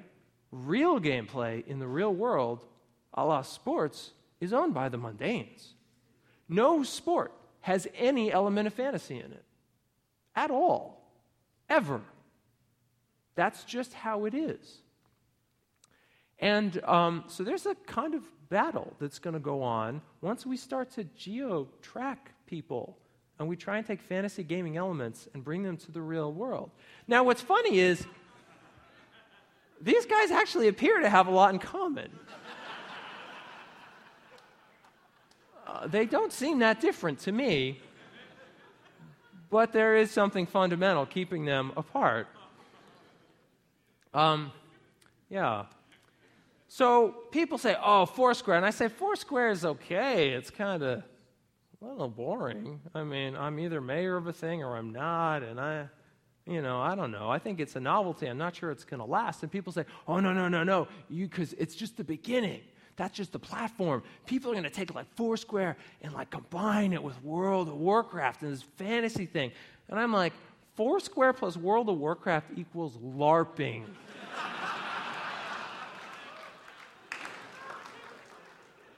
and it's interesting to think about why do we feel that way about LARPing? There's something fundamentally weird to us about it. And either we'll stay that way, and these two worlds will have to stay apart somehow, or maybe they'll find ways to come together um, because fighting is awesome, right? Fighting is like totally cool and fun. And why? I, I think it, we're about five minutes away from somebody saying, hey, this Wiimote is cool in my living room, but what if I made a battery powered one and put it in a foam sword and it could measure how fast I'm swinging it and it could measure when I have contact with somebody and it will automatically, boop, transfer the hit point damage to him based on how much his armor is already absorbed? I mean, that would be sort of cool, right? That's, I think that's going to happen. And I think people are going to start doing that. And the question is will it be a sport like fencing? Or will it be a fantasy oriented thing? Or will it be both? I have a suspicion there's a real opportunity for people to make theme parks out of this that are more immersive. It's funny to kind of think back about the movie Westworld, but that's sort of what we're talking about. You can't go and have like a week long fantasy experience for the most part right now, but what if you could? What if there were actors and you had these digital swords and stuff that tracked your points and you really had to dig real treasure with a real shovel out of the ground and oh my gosh, we're ambushed and there's horses and you could do these things. That could happen. And uh, I think the biggest one of all uh, will be I, I, call it World of World of Warcraft World, um, or, or, or WoW for short. I think. Anyway, so there's a, there's a prediction. Oh, but, but of course, the advertisers will catch up with all this pretty, pretty soon. And you'll go and fight the cola wars or whatever. Yeah. Anyway, all right, we're getting near the end here. So, another important trend sharing. Sharing is a huge thing in the 21st century. Everybody's sharing everything. They're sharing music, and they're you know, sharing messages, they're sharing ideas. When I heard about Wikipedia, I'm like, no, that's not going to work. That's like the worst idea ever. Right? Uh, if everyone can edit the encyclopedia, it gets better? No. It's going to be the worst encyclopedia ever. No, it's awesome. This is possibly the, the crowning achievement of humanity. Right? So, people love sharing. They love to share. And, and uh, the games give them a lot of opportunities to share. And we've seen this in some games. Little Big Planet, you get to make levels and share them. And they've shared two million levels with each other. And it's cool and it's awesome. It's a huge trend. Um, and it, it, applies in, in surprising places. So, one of the tr- things coming technologically is cloud gaming. And so, OnLive is one of these. And the whole idea is you don't have to have a, com- a graphics computer in your house anymore. You hit the jump button, boop, and like a signal goes up to a remote server that renders like the next frame, and then video streams it to you. And so the graphics computer is far away. And you don't have a computer to upgrade and deal with all that crap, and you're playing somehow magically at a distance. And it's, if it works, it's really, really cool.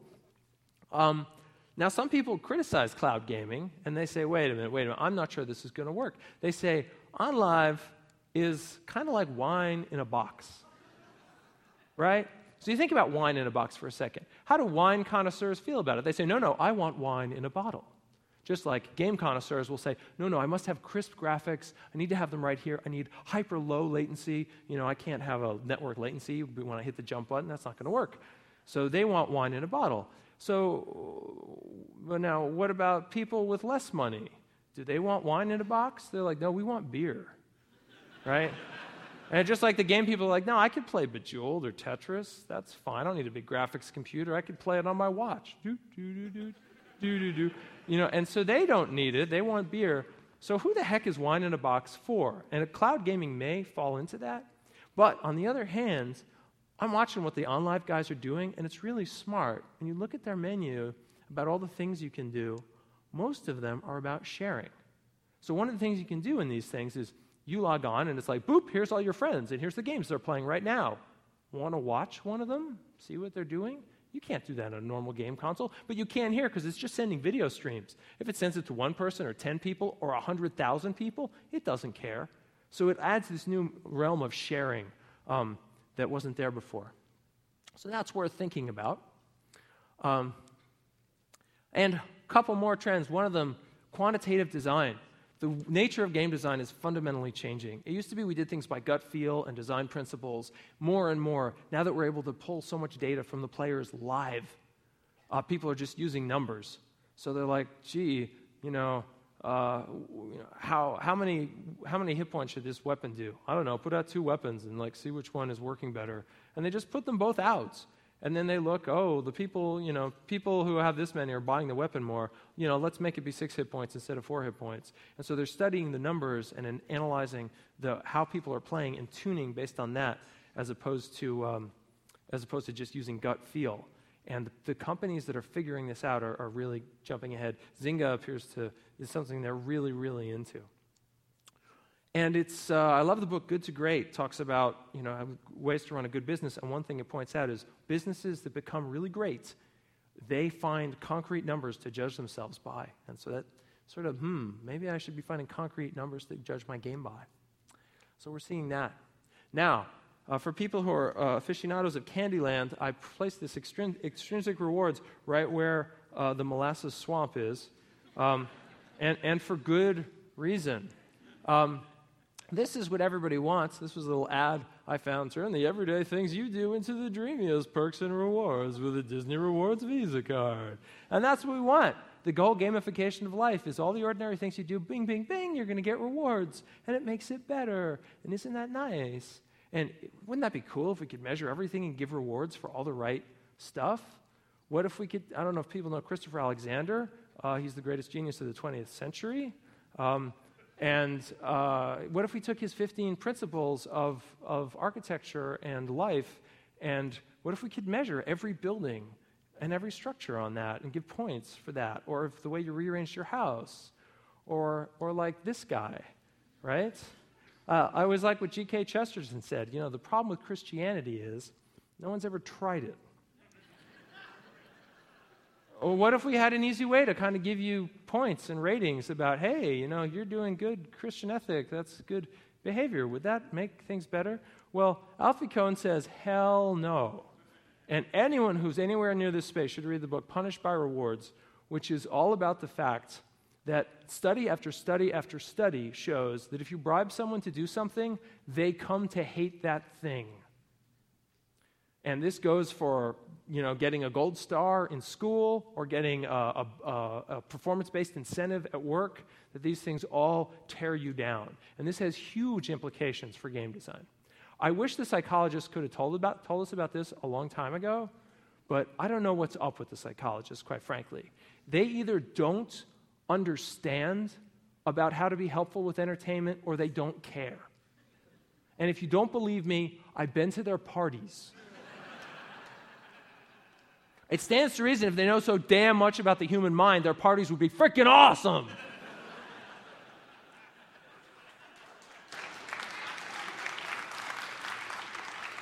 anyway, um, so, but there is hope here, right? I don't know if people have seen this Couch to 5K. It's awesome. It's a very simple plan for like, you don't run, but you like to run a 5K. The Couch to 5K plan is here's what you do the first day, here's what you do the second day, here's what you do the third day. And it works. This simple graded system Like the first day, you're just real simple. You're going to walk for like 20 minutes, and or not even that. They, like you're going to walk for five minutes, and they make it real, real simple. So the steps are clear and achievable, and you get progress, and it totally works because they've kind of broken it down and, in a very interesting kind of gamified uh, way, and that totally works. And so if you're going to make these systems where you're trying to kind of add game principles and reward principles, if you do these four things, it's, uh, you're probably going to do it right. If you make it so the thing you're doing is engaging, in other words, it's not an extrinsic reward anymore, it's an intrinsically rewarding thing to do, then that's a win for you. You need to make it effortless. If people have to like do work and fill out a card or like pull out their phone and hit a button or something to kind of play your game, that's a problem. But if you can make it so they do almost nothing, and like it works. That's what's so awesome at airline miles. You, one time you sign up for a thing, and then the rest of the time, yeah, all you do is buy a ticket, and bing, bing, bing, bing, bing, points and rewards, and it just happens. It's effortless. Um, you've got to make them uncheatable. You've got to make them uncheatable. If you can somehow cheat your game life system, uh, then the whole thing falls apart. It's not worth anything to anybody anymore. And it can't be embarrassing. And people are so easily embarrassed. You might think, hey, look, here's a $10 off coupon at a restaurant.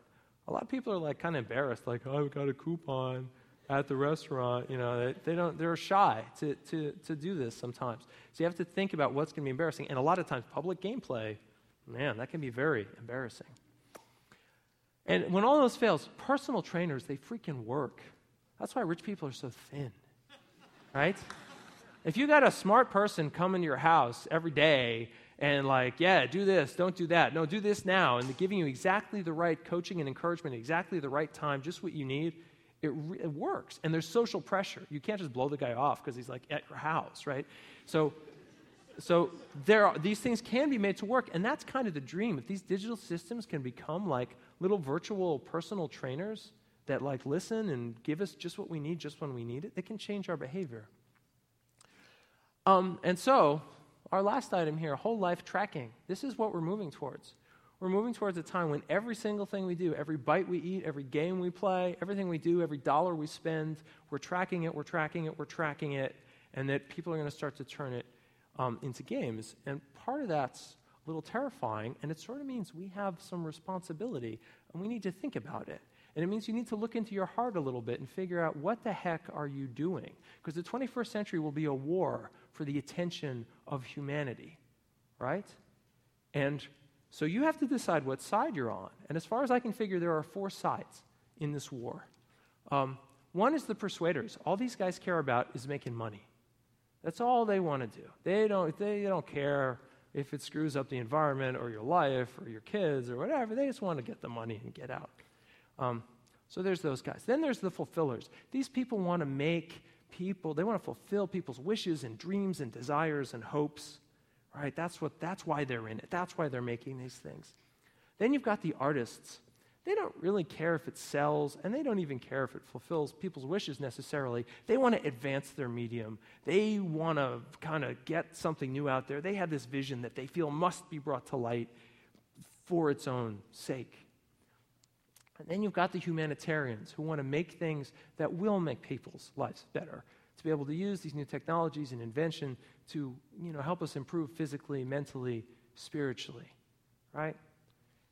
And so here's these four guys, and the question is who's going to win the war on attention in the, in the 21st century? And I'll remind you of the golden rule the one with the gold makes the rules, right?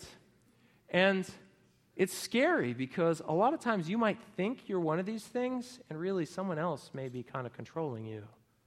Um, and that's a little scary to think about. And the only way you can escape it is to wake the hell up and think about what is going on and what are you doing and why.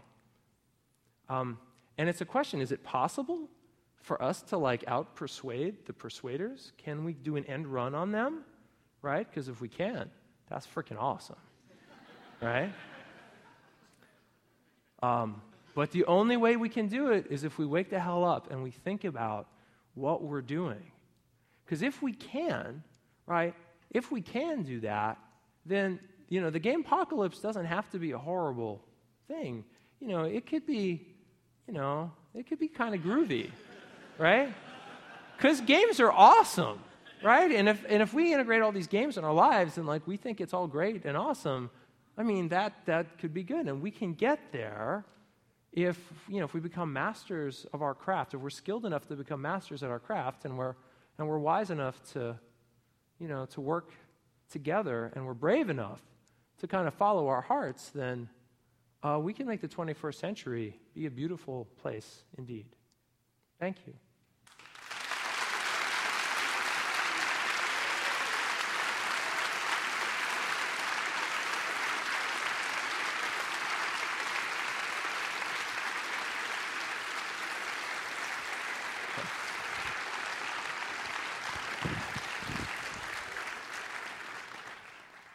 Hope I didn't go too super long. I know I went a little. long. Fantastic. All right, thank you. So, I'm Kevin Kelly. I'm with the Long Now Foundation, and I get to um, relay your questions, of which there are many. This is cozy. I'm gonna. Yeah. Okay, great. Good to see you. Gonna I'll go over here. So, um, you're often asked this, um, I'm sure, but you play a lot of games. Do you have a favorite game that you like to play? Um, well, I play a lot of games. So I have a, I have a nine-year-old daughter, and so a lot of my game playing is sort of focused on sort of what she's into. But like when I'm all by myself, there's um, there's a there's a game. This is my favorite game of all time. Um, I don't even know why I talk about this. Uh, Blast Corps for the Nintendo 64. Anybody? Yes. I know it's stupid, but like I, it's interesting to me because that game was not popular. It did not sell well. Most people looked at it and were like, "What is this?" The whole premise of it is there's a truck with a nuclear bomb, and it's going down the highway, and ooh, the brakes failed, and the driver jumped out, and it's like heading at a city, and the, the atomic bomb is active somehow. So they've they've evacuated the city, and they send you all by yourself, and your job is you must get everything out of the truck's way. And so, like, you drive in in a little Dodge Dart and you pull over and you find a bulldozer and, like, you start knocking down this wall so you can get to the train and get over here and get the giant robot and smash all these things. And don't touch the truck because it's going to be a nuclear explosion. Anyway, I liked it a lot. So, um, Chris Sari says um, gambling is addictive as it triggers rewards in a very engineered, semi random way. Will the gamepocalypse trigger addictive behavior? Is, is there something about games and addictions that we should be w- woken up to? This is a really interesting thing to think about because there, there have been people who have come out and said, oh, you know, this, this game addiction is a serious thing. And gambling addiction can be a very serious problem that ruins um, people's lives. And it's weird to think about. It's just a game that people play until their lives are ruined. Right? and, and some people say, oh, these, these, these, uh, these massively multiplayer games are just as bad because if you bad game designers, you design them that way to be addictive. You make people want to keep coming back and playing them more and more. And if you would just stop doing that, the problem will go away. And that's like saying, this obesity problem, it's those bakers. Their cakes are so delicious. if they would make them less delicious, problem would go away, right? And so that's obviously not realistic. So it is something you have to think about, like what is the impact um, that your game is going to have? It's, it's, it's, a difficult, it's a difficult question. I don't have an easy answer for that.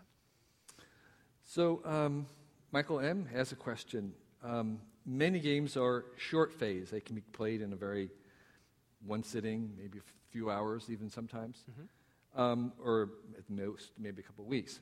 This is the Long Now Foundation, thinking long term. Yeah.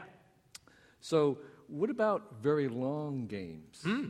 Well, we have some. Like the massively multiplayer games are certainly that way. I mean, we launched Toontown in 2002. It's 2010 uh, now. It's eight years, and the thing's still going strong, and more and more subscribers all the time.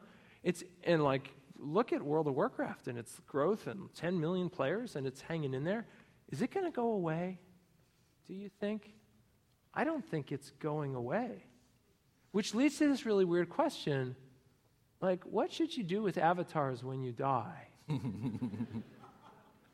Maybe we'll have this situation where we leave our avatars to our children and they keep the characters going. And can you imagine a situation where you're playing a character who's like, you have all this responsibility because you're like the sixth generation player? it's been 200 years of like, of this character and It's funny to laugh about, but why the hell wouldn't it happen? I don't, I don't know. I think it probably will. Do you think that um, we're still playing some games that have begun in previous generations right now?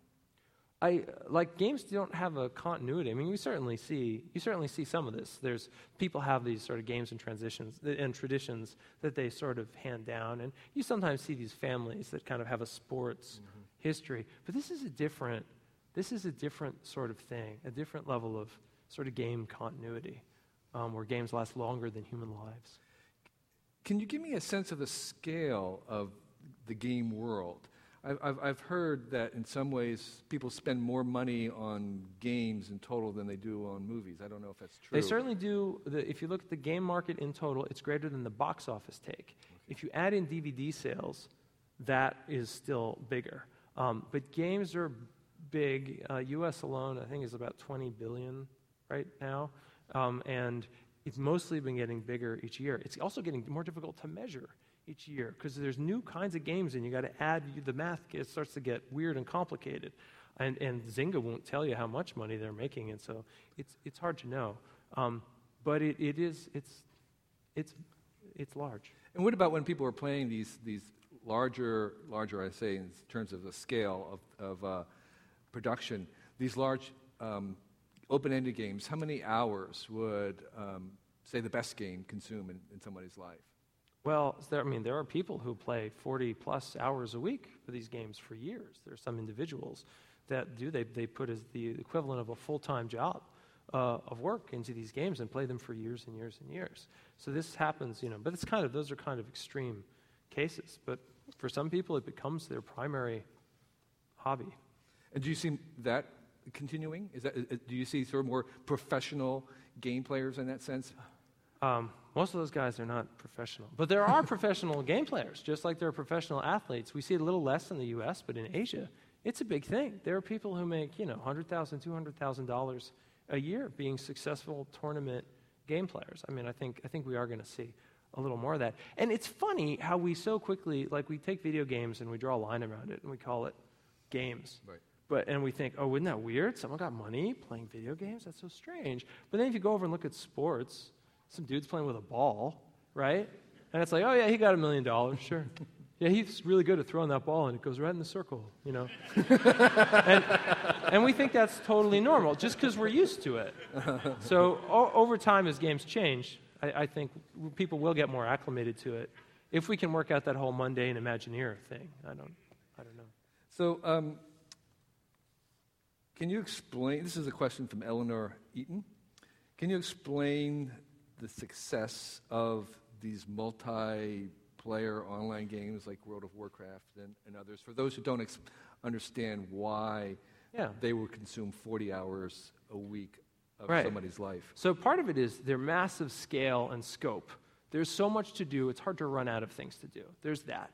There's the fact that they continue to give you goals and goals and goals and goals. And so many of us are hungry for some kind of, you know, a goal that they can achieve and it's tangible. And the goals are laid out carefully so that they are very achievable and you can reach them. And you get a continuing measured sense of I'm getting better and better and better. And that's one thing we want. But then the most important factor is social social factors. The thing that makes people stick with these things, you meet other people online, you help them with things that they seem to care about, and you end up quickly with social debt, social obligations, where people need you to come on to help them do a difficult mission because they're trying to level up too. And you start to kind of get this. So, partly it's a happy social thing, like, oh, it's nice to get together. And partly it's a, oh, I told them I'd come on, so all right, I'll do it.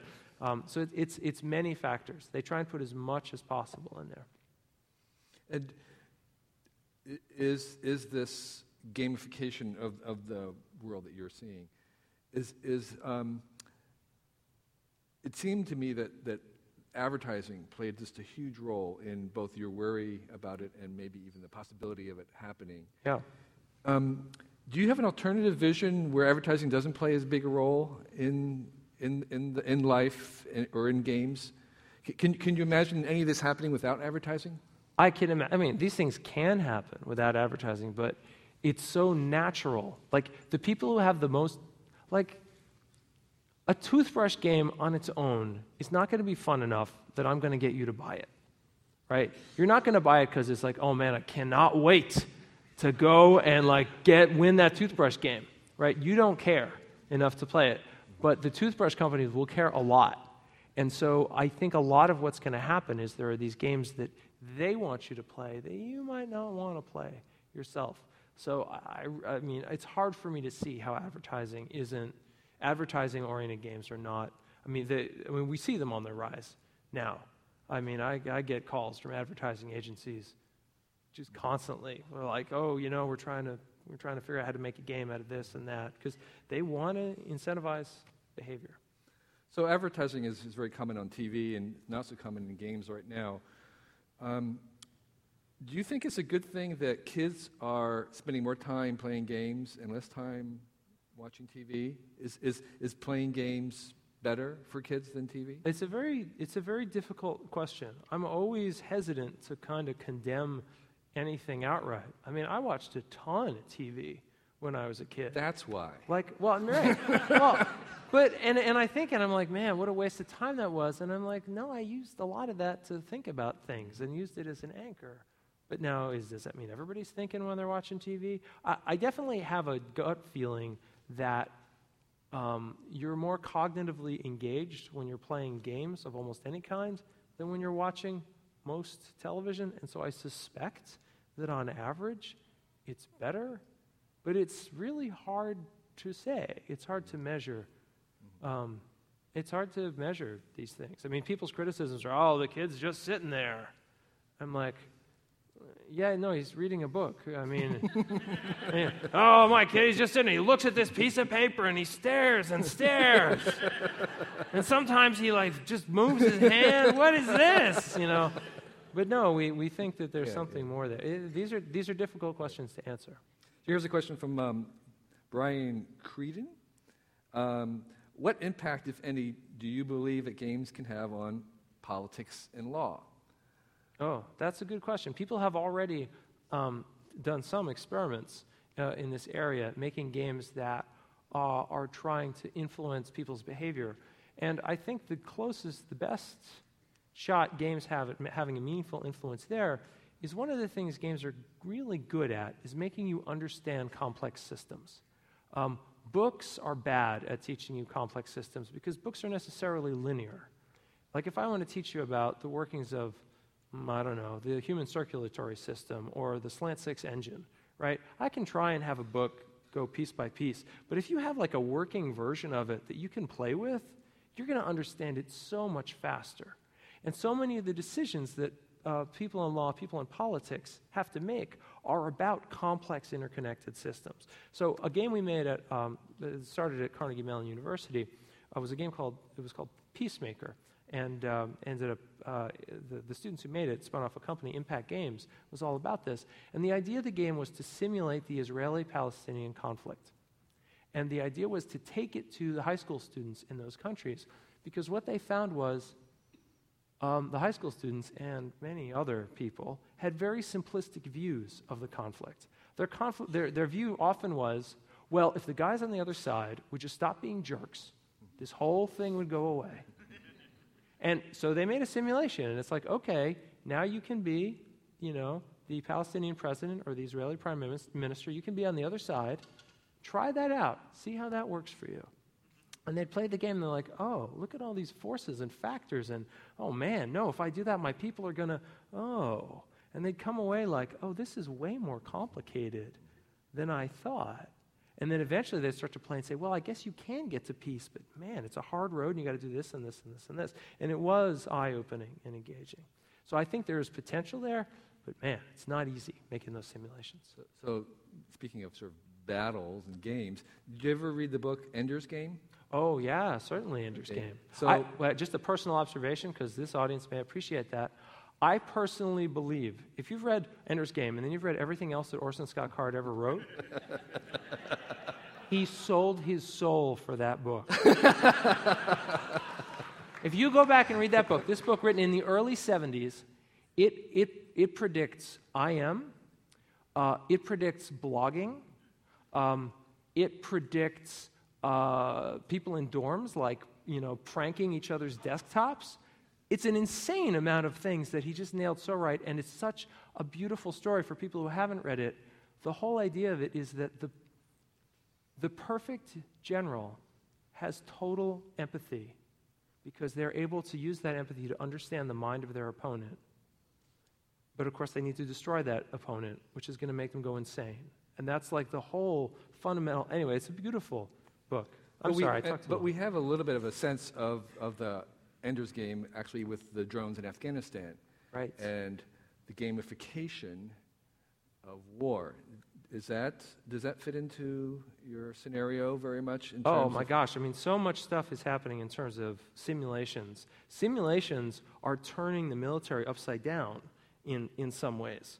Um, I, I remember being, I, w- I was called into some kind of think tank thing uh, a few years back because they've, like, the soldiers realize that good simulations can save their lives. They know that, man, we're going to go on this mission, we're going to do this. If I can practice with a simulation, I'm going to be better. And often they found themselves dissatisfied with the simulations they were provided. So they're like, whatever, get me some Unreal Tournament, boop, boop, boop, boop, boop. I'm going to make the simulations myself. And, you know, and here you've got these, you got these generals walking around. It's like, what the hell is this that you're doing? Oh, we made it ourselves. You what? You, you just went made it yourself and you're making decisions that we didn't come from the top down? And in the middle of a discussion, like some people were really like, yeah, this is great. It's going to democratize the military. right? And the generals are all like, what? And one of the older guys in the room says, let me tell you something.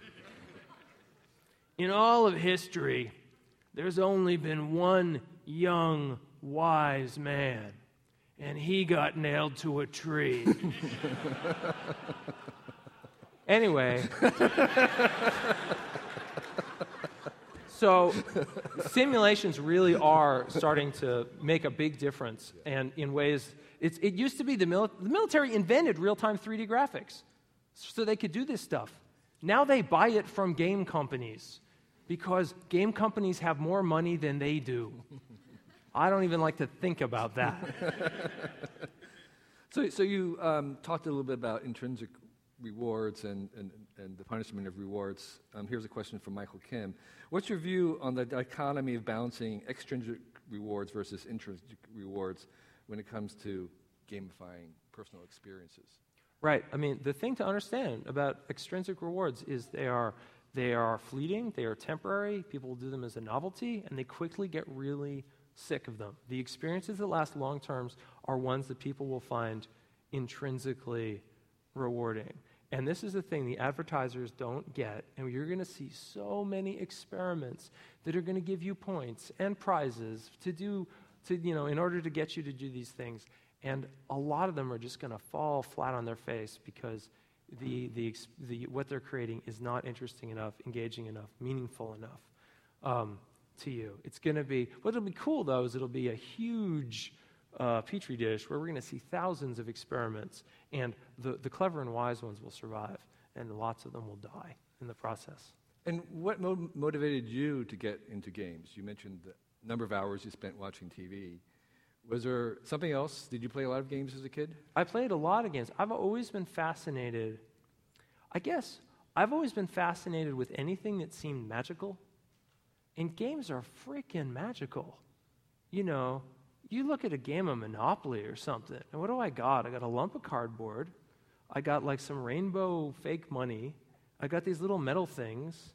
And then, like, suddenly we're having a fight. right? right?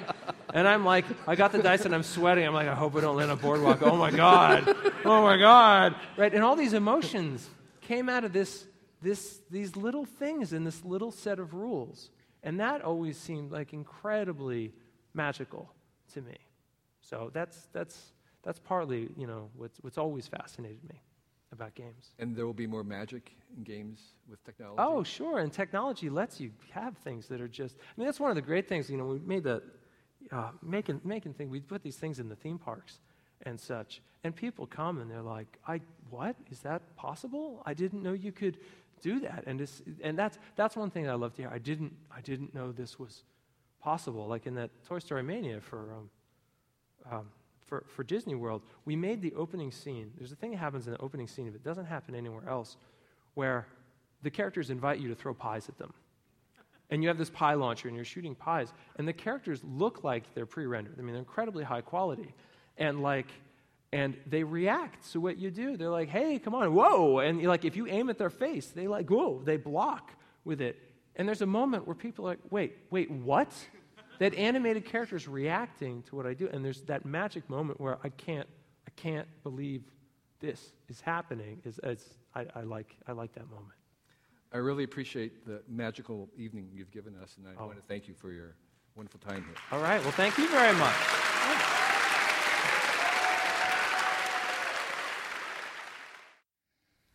This seminar about long-term thinking was brought to you by the Long Now Foundation. Thanks to Fora TV, you can see high-quality videos of the talks online by joining Long Now as a member at longnow.org. Thank you for listening. I'm Stewart Brand.